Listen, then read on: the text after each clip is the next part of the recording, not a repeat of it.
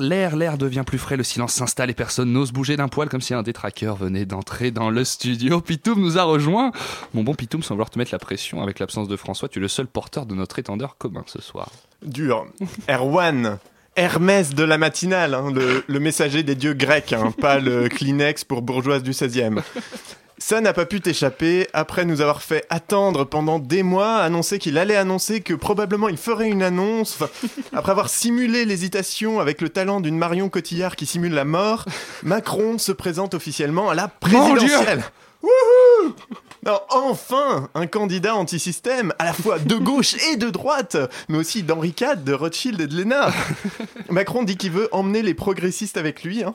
Visiblement, donc, les progressistes, c'est ces gens qui se disent de gauche, mais qui ont encore du progrès à faire.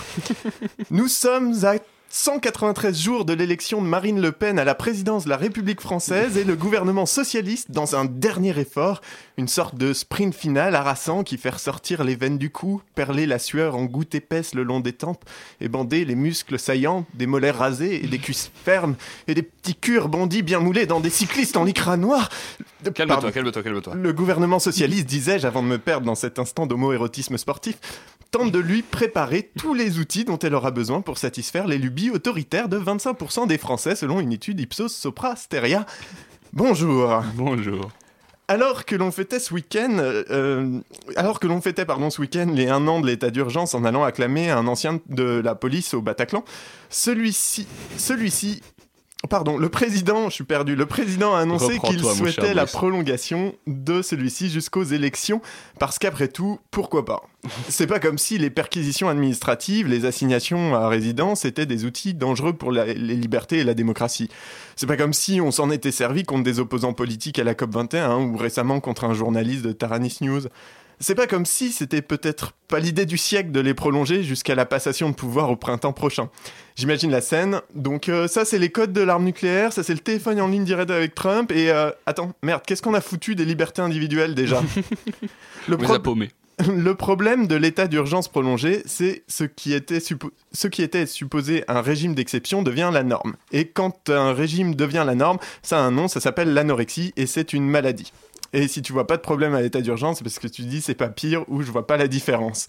Parce que tu t'en fous de se faire fouiller avant d'aller te palucher à la comédie française, hein, félicitations, tu viens d'expérimenter ce qu'on appelle communément un privilège. Parallèlement à l'annonce du prolongement euh, de l'état d'urgence, Bernard Cazeneuve faisait hier l'apologie du fichier TES qui regroupera les données personnelles de tous les titulaires d'une pièce d'identité. État civil, nom, prénom des parents, couleur des yeux, des cheveux, adresse, photo de visage, etc. Fichier dont la création se fait aujourd'hui sans vote de l'Assemblée nationale, donc de nos représentants, ce qui fait bondir la CNIL hein, et tout démocrate qui se respecte au regard des risques pour les libertés individuelles justement. En France, on n'a pas Guantanamo, mais on a des idées.